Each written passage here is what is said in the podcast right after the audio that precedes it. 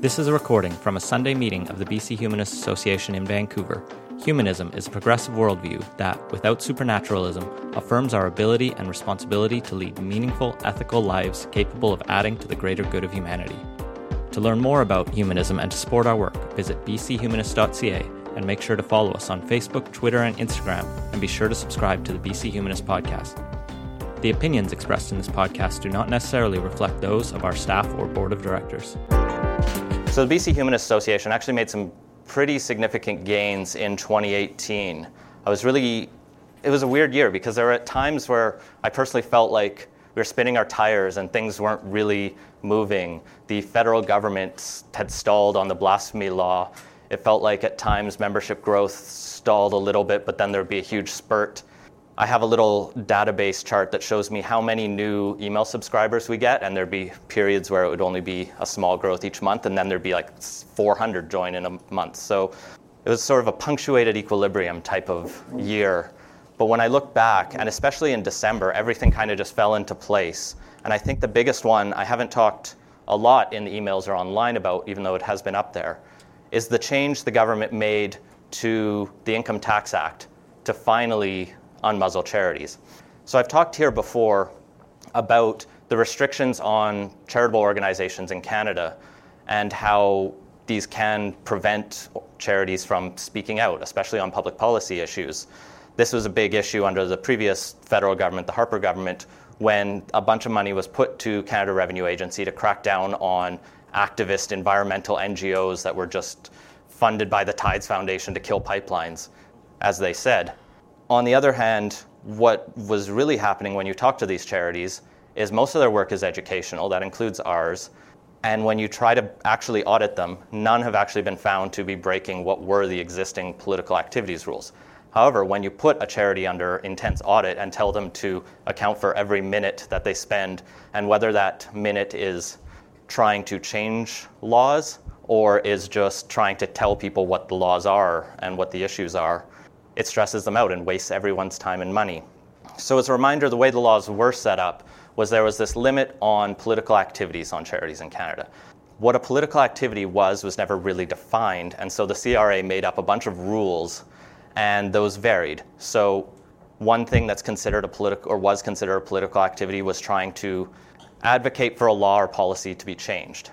But if you went and made a presentation to a parliamentary committee, that wasn't a political activity. That would be just a representation to government, which is apparently okay.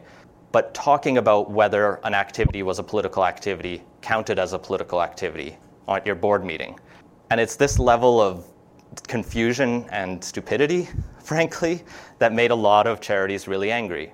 So in the summer, this big court case came down in Ontario where Canada Without Poverty who was actually found to be doing like almost entirely political activities because their approach was the best way to end poverty is to change the laws that create poverty, not to just hand people sandwiches. Because, well, that's a good thing to do. If we can change the system that makes people poor, then we don't need to worry about poverty anymore. And so they were focused entirely on advocacy as a charity, and the court found that these rules that I just talked about were absurd and infringed, infringed upon their free speech. For our own organization, what this meant is a lot of the things we try to talk about in terms of secularism relate with government. And so we always have to be mindful of if we put a petition out, does that count? Uh, do these things affect us? You know, and when it comes to the time to do our tax filings, how many hours has Ian spent? And where it became really problematic for some of these charities is some of them are all run by lawyers, so they're used to uh, tracking everything by the 15 minute increment, which just gave more ammunition to the auditors to try to judge them. So the federal government, after a bunch of consultations, had promised to change these rules but hadn't done anything. And then finally, in the fall, they released of this year, or of 2018, they released a small update that said, all right, we'll tweak them a bit. And then charities said, that's not great enough. And then with their fall fiscal update, they just totally removed the political activities restrictions and put in a new enabling provision essentially that allows charities to engage in public policy dialogue. So, charities can't be partisan. We can't advocate for the Conservative Party. We can't advocate against the Liberal Party or any of their candidates or people, but we can talk about ideas. And that's all we ever want to do because no party is perfect. And we're not going to ever be the orange humanist association or the green humanist association. We are about humanism, which transcends politics in theory. Now, the fear of this, of course, that people raise is doesn't this also allow churches to speak out? Doesn't this allow anti abortion charities to start challenging back? And I always have two responses for that. The first is free speech. If we're going to allow people to speak out on these issues, we have to allow everyone to speak out. But I think the second and more core one is you still have to be a charity. You still have to advance something that is for the public good, for the public benefit. You have to make a better world.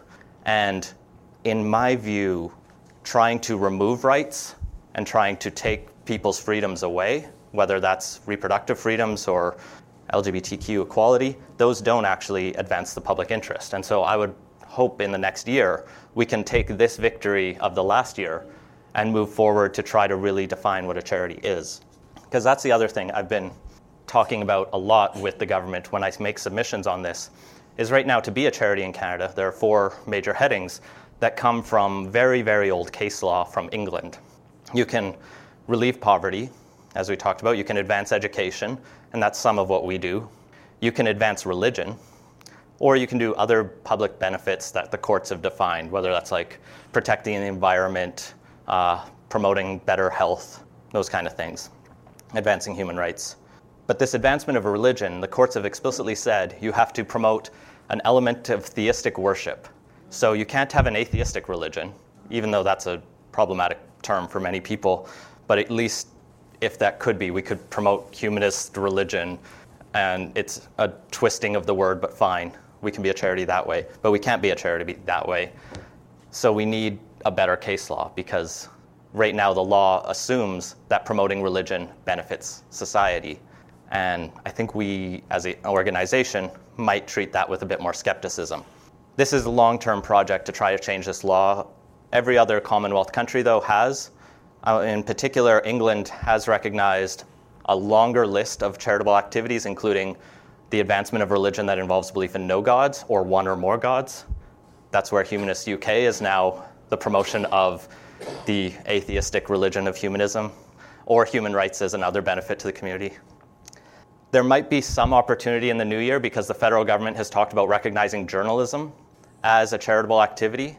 We all know the state of the media is not great these days, and there's a hope that by allowing media organizations to become charitable and issue charitable tax credits, that that will help them be more sustainable. And if we're opening up the definition of charity for that, we can try and hopefully shoehorn in our own concerns because that's how the law progresses. When you see an opening, you have to try to open it a bit wider.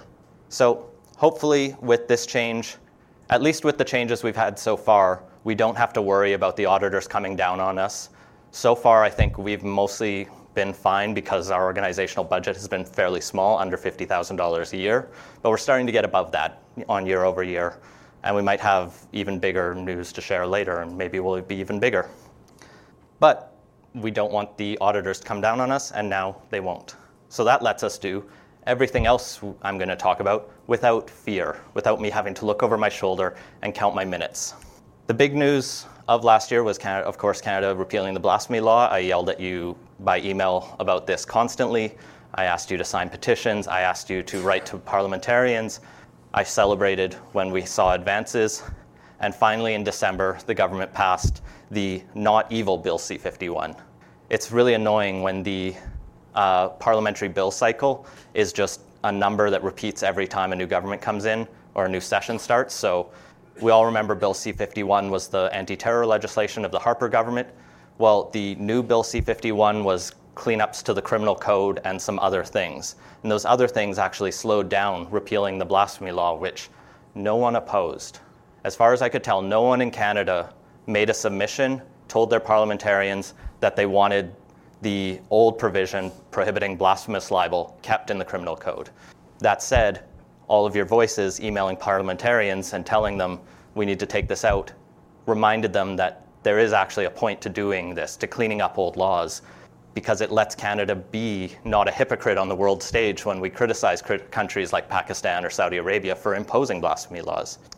Now, at the same time, people did get upset when the Liberals proposed removing uh, Section 176 And I didn't actually know about this criminal code provision until people got annoyed about it, and then I had to look it up. Because when the religious right gets angry about something, I want to know why. Maybe they're right, probably not. I'm probably on the other side. And Section 176 was a provision that's still enforced uh, that prevents that makes it a crime to disturb a religious worship, a religious service, or to arrest a minister or clergyman in the performance of their spiritual work. So it's already a crime to do mischief, to go and disturb the peace, and these all these other crimes. But it's an extra crime to go into church and stir shit up, to steal something or to interrupt things. And this extra crime could give you an extra two years in jail on top of whatever other crimes they get you. So we argued, or I argued, that this extra crime suppresses religious dissent. Because if you think about it, who's protesting a religious service? It's probably someone who's within that congregation but doesn't agree with what the leadership is doing. And so this crime actually protects the religious orthodoxy, the leadership of it. Now, they did make the language in it a bit more gender neutral and updated a bit. But the big thing that this showed was that the Christian right in Canada is still organized enough to get thousands of letters and emails to their MPs to the point where the committee members of all parties essentially decided this provision needs to stay, this section 176. So while we got rid of the blasphemy law, the one we were targeting, it did also show that there is still a vocal but small organized lobby. But yeah, we got rid of blasphemy law and we can celebrate that. It turned our country from orange to green on the international campaign to end blasphemy laws, which was a nice feeling. The other thing that happened last year that was really worth celebrating, which funnily enough we didn't do anything last year about, was the Supreme Court of Canada coming down in June with its decision that Trinity Western University's proposed law school didn't have to be approved by the law societies, which is a long way to say Supreme Court of Canada rejects Trinity Western University Law School. As a reminder, this is the evangelical school out in the Fraser Valley that wanted to open a law school. Their community covenant at the school said you couldn't engage in sex outside of heterosexual marriage, uh, you can't uh, violate the dignity of or sanctity of life, so probably no abortions or assisted deaths, and be, you can't be involved in. Couldn't be a witness to one, probably. And law societies in BC and Ontario, after different levels of debate, rejected this law school. And TW sued all the way to the Supreme Court. And we went to the Supreme Court, and there's me with our counsel, Wes McMillan, and Caitlin Shane. Uh, Wes now has his own firm, but they were with Hakemi and Ridgedale at the time. And they did this work pro bono. We've paid for their flight and about $5,000 roughly of expenses on our part. But we got to be pictured right in front of the Supreme Court, so that was fun. So the arguments we made were that organizations should not have religious rights people believe things, groups don't. The TWU, as a university, doesn't have feelings, it doesn't have beliefs. Therefore, how can it be protected by religious freedom? There's maybe other rights it could claim, but in terms of this argument about religious freedom in the Charter, it shouldn't be there. And to our great uh, pleasure, one of the judges actually put, picked this up because this is something Canadian courts haven't really dealt with satisfactorily. They've kind of dodged this question anytime they could. But Justice Malcolm Rowe, who was the newest justice on the bench at the time, he's now the second newest, uh, he agreed with us. And also, the United Church made the same argument, which was interesting when a church says they shouldn't have religious freedom. United Church has changed a lot. Uh, they also decided this last year not to expel their atheist minister. So we need to figure out what's going on there at some point. So Justice Malcolm Rowe picks up our argument, agreeing with the majority. That doesn't give us a lot of ammunition, but it does let us refer back to his decision because he's the only one who really firmly touches on this question at that court, at that level. This decision, especially among the majority, also gives us a lot of ammunition in future cases. Should the BC government decide to start removing funds from faith schools or faith hospitals, they can point to this decision to say, look, it's within our right as a government to decide to prioritize or to weigh human rights or LGBTQ equality or access to abortion above claimed religious freedom. Religious freedom is still important in Canada. It's still protected, despite what a lot of religious right will say about this, this case. But we don't have to let it trump human rights, and that was a big victory. We also managed to get a lot of attention out of this. We got a few uh, stories, I got on a few podcasts, and that's a big thing I've been able to do at every one of these steps is help put the BC Humanist Association's name with each of these victories. The Human Rights Commission was built up again, restored this past year. This was also met with a unanimous vote in the BC legislature, which is worth remembering. No one opposed it, or at least was willing to go into the legislature and vote to oppose it. Uh, Laurie Throness, the Chilliwack MLA for the BC Liberal Party, abstained from the vote because of us.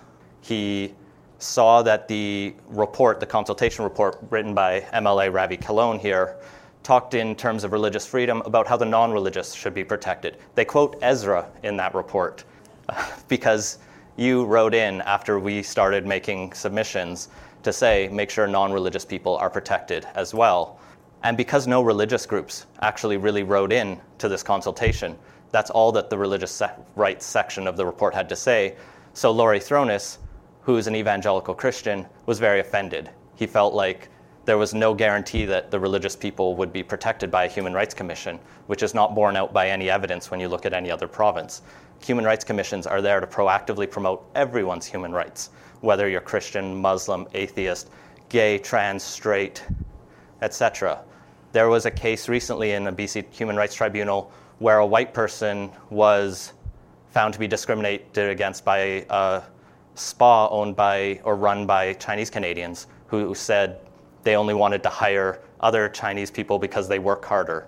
That's racist, and they got found as being racist. So this went really well, and it was really, it's not great to see a politician uh, essentially spreading lies like Laurie Throness did, but at least they're based on things we did. We're nonpartisan. Uh, so this Commu- Human Rights Commission will be coming into force in this new year. Its mission and its work will be to promote human rights, to give guidance to organizations on how to protect human rights. One of the best examples of what it can do is the Ontario Human Rights Commission developed a policy on what creed means. So their human rights code doesn't protect religion, it protects freedom of creed.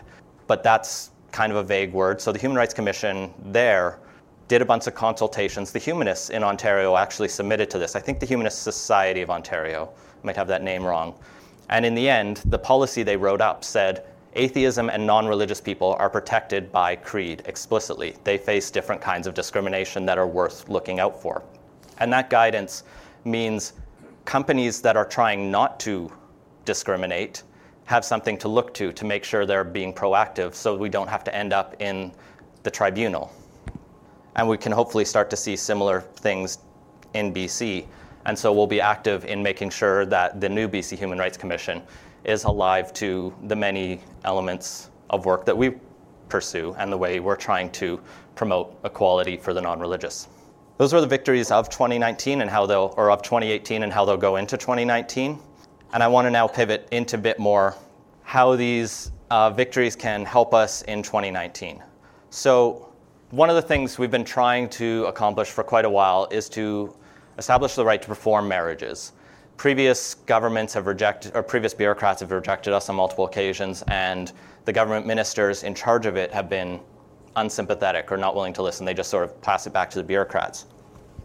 Our Marriage Act in BC is the same as Ontario's, almost verbatim, and their government and their bureaucrats at some point got an application from the Humanist Association of Canada and Ontario Humanist Society to perform marriages, and they just said, sure, you're close enough to a religion for the purposes of the act. What's the harm in allowing you to appoint marriage officiants to perform these?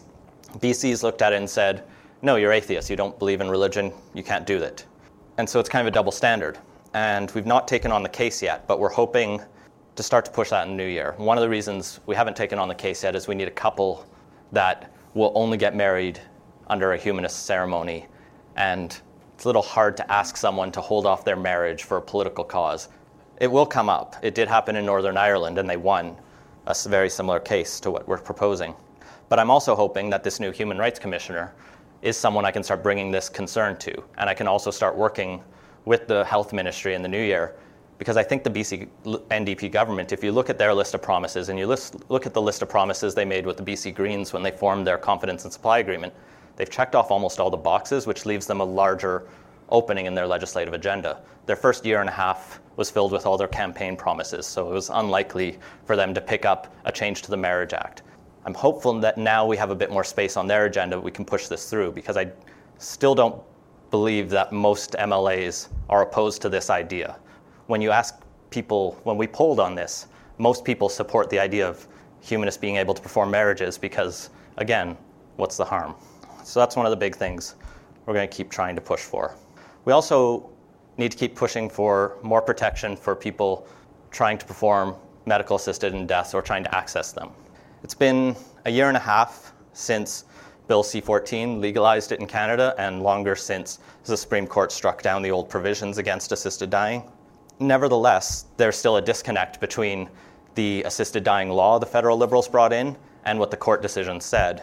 And it's even further to the own position that the BC Humanist Association has adopted, which is to allow medical assisted death for all who choose it, freely choose it.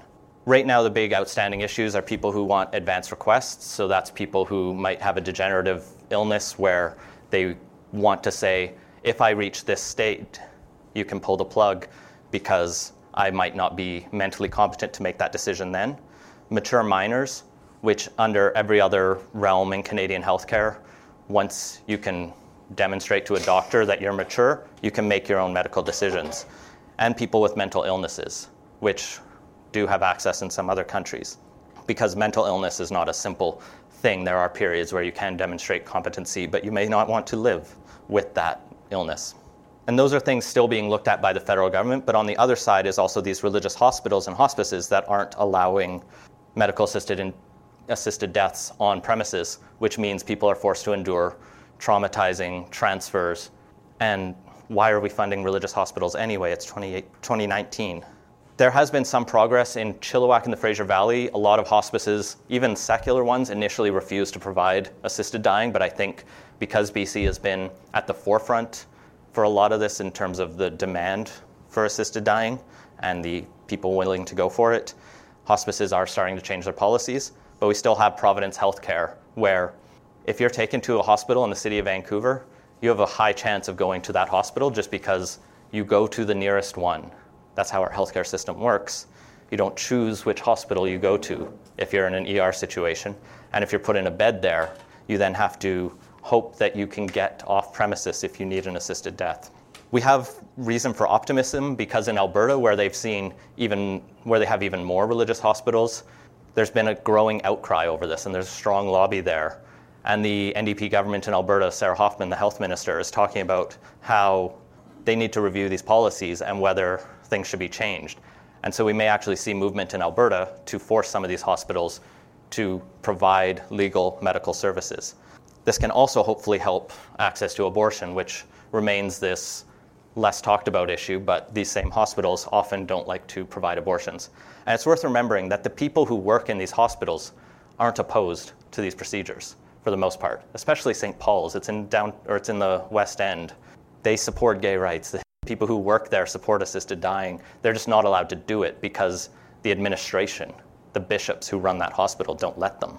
The other big uh, success in 2018 for promoting uh, choice in healthcare is that Dying with Dignity got its charitable status back.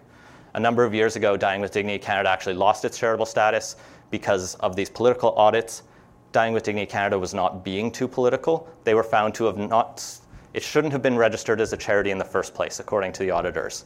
And because I guess they were trying to promote something that wasn't legal. But now that dying, that assisted dying is legal, Dying with Dignity Canada has charitable status again and can hopefully do more in the new year. And there's also hope with the Lamb case that the BC Civil Liberties Association is leading. This is a woman who I believe, wanted an advance request and has sued the federal government. Unfortunately, they're having to relitigate all of the facts, and the BCCLA fought all the way to the Supreme Court of Canada to try to use the evidence from the Carter case rather than have to show all over again that this is unjust, it puts people in needless suffering, and so forth. This means the case will take longer, cost more, but they won it once. So hopefully there's hope for more expanded access to assisted dying in 2019. Similarly, we've made some progress in the last year, and we're hoping to make a lot more progress in the new year on making sure that addictions recovery options are secular and evidence based. BC's always been at the forefront of promoting evidence based medicine and harm reduction, particularly because we are often in such health crises with opioids and HIV AIDS that we don't really have a choice but to use what works. We can't rely on faith to treat these things, so the province has under both governments or different governments recognize the importance of harm reduction sites. That's why Insite was founded here and was fought so hard by the people of Vancouver. In the new year, we're hoping to see Byron Wood's human rights complaint go forward to an actual hearing and hopefully a decision. It shows you part of the problem with relying on the tribunal is when you actually try to go to get a decision, it can take years to actually get a decision. But we did see a human rights complaint be decided last year on this question of should people be forced to go to Alcoholics Anonymous, where by a organizational policy, and that was found to be discriminatory on multiple grounds, partially disability, partially uh, mental health, but also the religious aspect that you shouldn't be forced to attend something that requires faith in a higher power, however you define that. For many of us, higher power is clearly God, and we don't want that because we're humanists. So we're hopeful that that can also help because that human rights complaint was targeting uh, human, um, a hospital union, a health region. I know that Byron and others are hoping to push that to other health regions to make sure across the province all of these policies are changed so that at least healthcare workers are protected from this. And we still can hopefully rely on the Human Rights Commission when it gets up and running and the new mental health uh, ministry to start giving draft policies on how to make sure people have at least choice to choose evidence based secular recovery options. So we did some other fun things last year. Uh, we started complaining about taxes not being, or churches not being taxed. We got the list of every municipality in BC and we emailed them all and said, Do you tax your churches? Yes or no? How much do you tax your churches? What ways do you give them exemptions? And we found some interesting data. So the way it works in BC is the provincial law requires that houses of worship be exempt. So if this was our church, this room would be tax exempt by the provincial law, but city could decide whether the parking lot that's attached to it would be tax exempt or not, or a playground, or things that aren't used for praying in.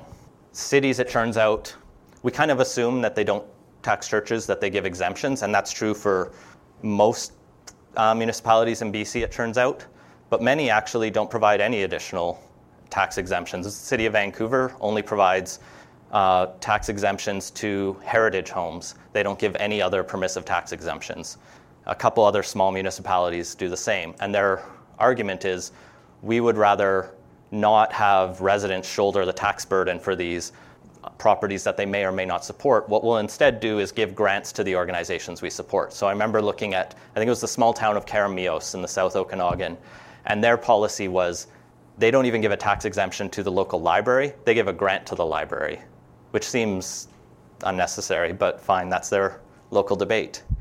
There was another third of the municipalities around the city, around the province, though, where to provide a tax exemption to a church, they actually asked the church, So, what do you actually do? What's your public benefit? How do you help the community?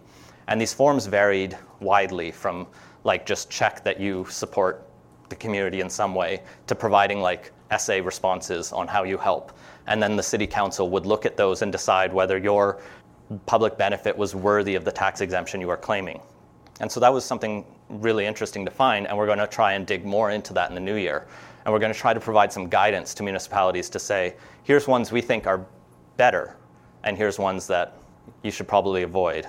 And I think this idea of a public benefit can be a really valuable way for cities to move forward, as there are a lot of religious groups across the province that do a lot of good. On the other hand, there are a lot who are maintaining empty lots.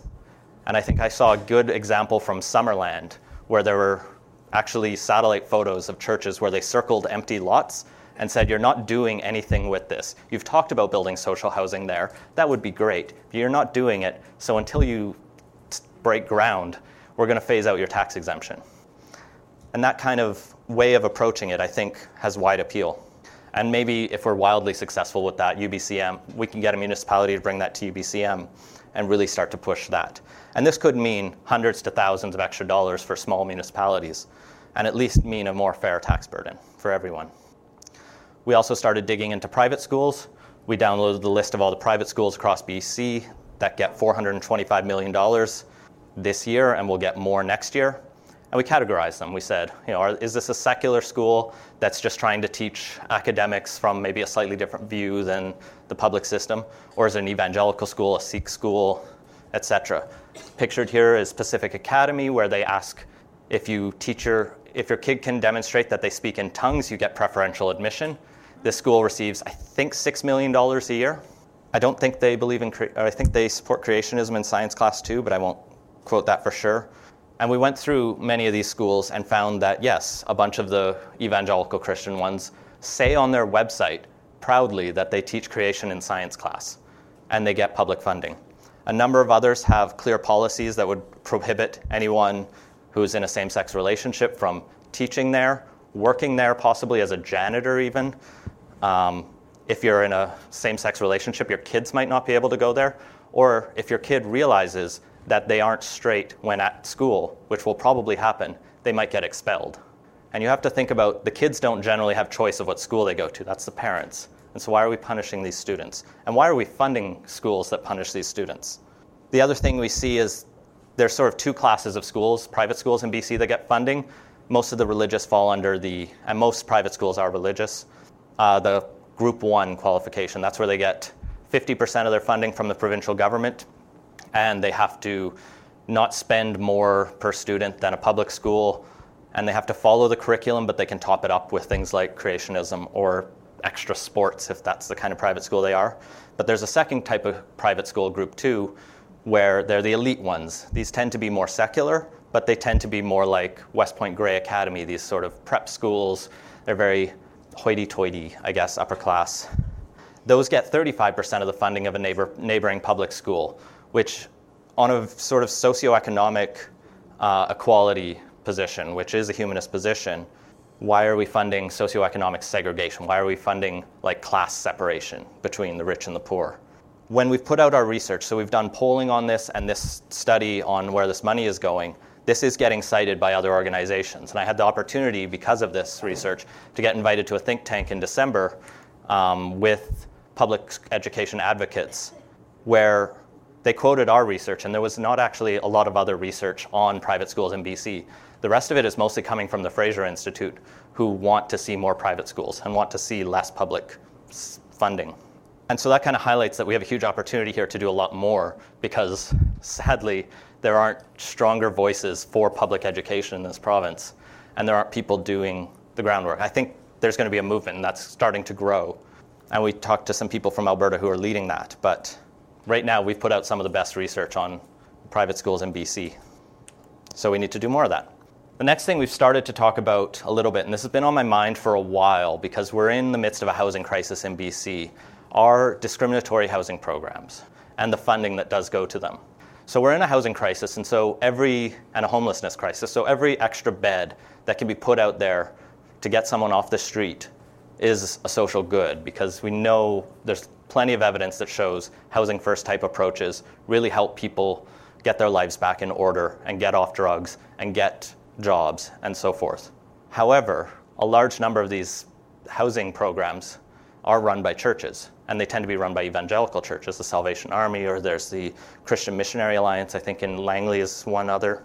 And those, as always, have sort of two nefarious types of approaches. One is the exclusion, whether it's excluding atheists, people who don't believe in the right faith, or LGBTQ people often, or they tend to be coercive. So it may not be a you have to pray six times a week to stay here. It might just be a very heavy implication of that. A, oh, you're not, I didn't see you at church this week. Why do you really, do you really want to stay in this house? And it's that level that I don't think there's any oversight over. And I've heard from people in these houses where they're in a very precarious situation. And so it's not just enough to say on paper that they don't push religion on people, because if no one's going to complain in these situations because they'll lose their home and that could be their only house. So we started looking at some of the data that comes out when the latest housing announcement of, I think, 3,000, 4,000 new beds funded by the provincial government came out. I went through the list and did find, luckily, just two religious groups on there. They were both leaning towards the discriminatory end. One was the Langley Church I mentioned, one was the Salvation Army. But I think we need to put more pressure on BC Housing to really start stepping up its game to make sure that every bed that we're paying for as taxpayers is inclusive, secular, and protects the rights of everyone in there. Well, we also make sure we get enough beds to end the homeless crisis. Also in December, we launched a, a small study, but it's actually engaged a lot of people, which is really fun, to see what prayers are being said in the BC legislature. So if you don't watch all of uh, CPAC to see what's happening in the BC legislature every day, you might not know that our MLAs start every day with a prayer. They start the uh, session with the throne speech, and that starts with a bit more of a pomp and circumstance where they bring on a First Nations person to do an Indigenous invocation, and then they usually bring on a Christian or a Jewish or a Muslim, a different faith leader to do that kind of invocation. But on the day to day normal sessions, a different MLA is invited to open with a prayer that they feel appropriate. In other provinces, they don't, may not have prayers. I think Ontario still does the Lord's Prayer every day, which is a clearly Christian one. BC's is a weird, BC's approach is this hybrid of, well, if we allow any prayers, hopefully it'll be diverse enough that it reflects the diversity of the province, and maybe that's okay. And we can have a debate about whether we actually think that's okay. But the first question this clearly raises is, are the prayers actually diverse, and do they actually represent the diversity of this province? So the way we're trying to go about this is transcribing all these prayers so we can start doing some data on data analytics on them. Because unfortunately, Hansard hasn't been writing them down for us. So in December, we put out a call to volunteers, and we've had over 40 people sign up to start transcribing prayers. There were 644 videos of daily legislature sittings since 2003 on their website, so 15 years worth of prayers, which is a nice data set. Uh, the coordinator who reached out to me to launch this study had just like salivated about doing this because he loves data and that kind of approach. Uh, when I put these slides together, I think on Thursday, we already had over 300 of those prayers, so over halfway done since December, because I guess a lot of people really just like using their holidays listening to like two minute prayers from legislators. Uh, here's one of my favorite ones that I saw early on. This is a clip, just a part of what it said. Uh, Father in heaven, once again, we take this opportunity to thank you for the opportunity to serve the people of British Columbia in this house and for the health and strength to do so. We ask these things in Jesus' name. Amen. There was another one that he sent to me from uh, the member for Sunshine Coast, who I think was Nicholas Simons at the time and still is, who said, uh, Dear Creator, give us the strength to do good for the people of British Columbia and remember the importance of church and state separation. Amen. Because I think some of the MLAs see the irony of this, and I have had MLAs actually ask me, Is there anything you can do about this? And the frank answer is I don't actually know. So we do have a very strong ruling from the Supreme Court of Canada that says municipal prayers at municipal councils are unconstitutional and can't be done. And so we're actually going to email that to every municipality in BC this year because some are still doing it. I know a lot of the big cities changed their policies following that ruling, but when I saw Langley's new council go in, I flipped on their website for some reason. I think their city had three Christian preachers sort of open up their city council. So sometimes you need to remind politicians of their secular duty. But legislature and parliament are different because they have parliamentary privilege. The courts are very unlikely to move into the legislative branch and tell them what to do. And so there's a lot of, it hasn't really been tested, but I would be skeptical that a court would tell the BC legislature how to conduct its business.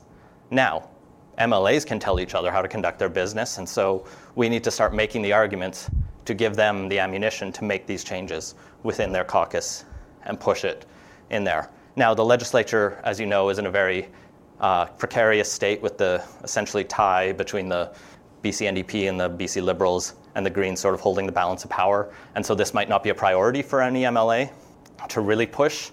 I, it's not the kind of thing that will probably bring the government down, but it will probably really upset those Christian right MLAs and gin up some media attention because who doesn't like atheists complaining about prayers? And so, as I mentioned, reaching out to city prayers as well. So, those are the kind of things we've been working on as an organization. with the support of the board. This isn't just me, this is sort of working together. A lot of you have done a ton of work either helping by being members, donating, writing emails when I ask, or signing those petitions. All of these things help spreading the word on social media.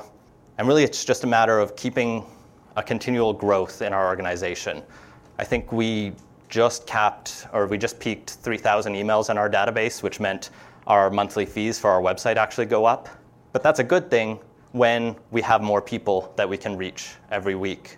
And so when I put calls to action on each of these things, more people are able to engage and push policymakers to make the changes we want to see for a more secular BC. So thank you all for the continued support, and let's take some questions and discussion.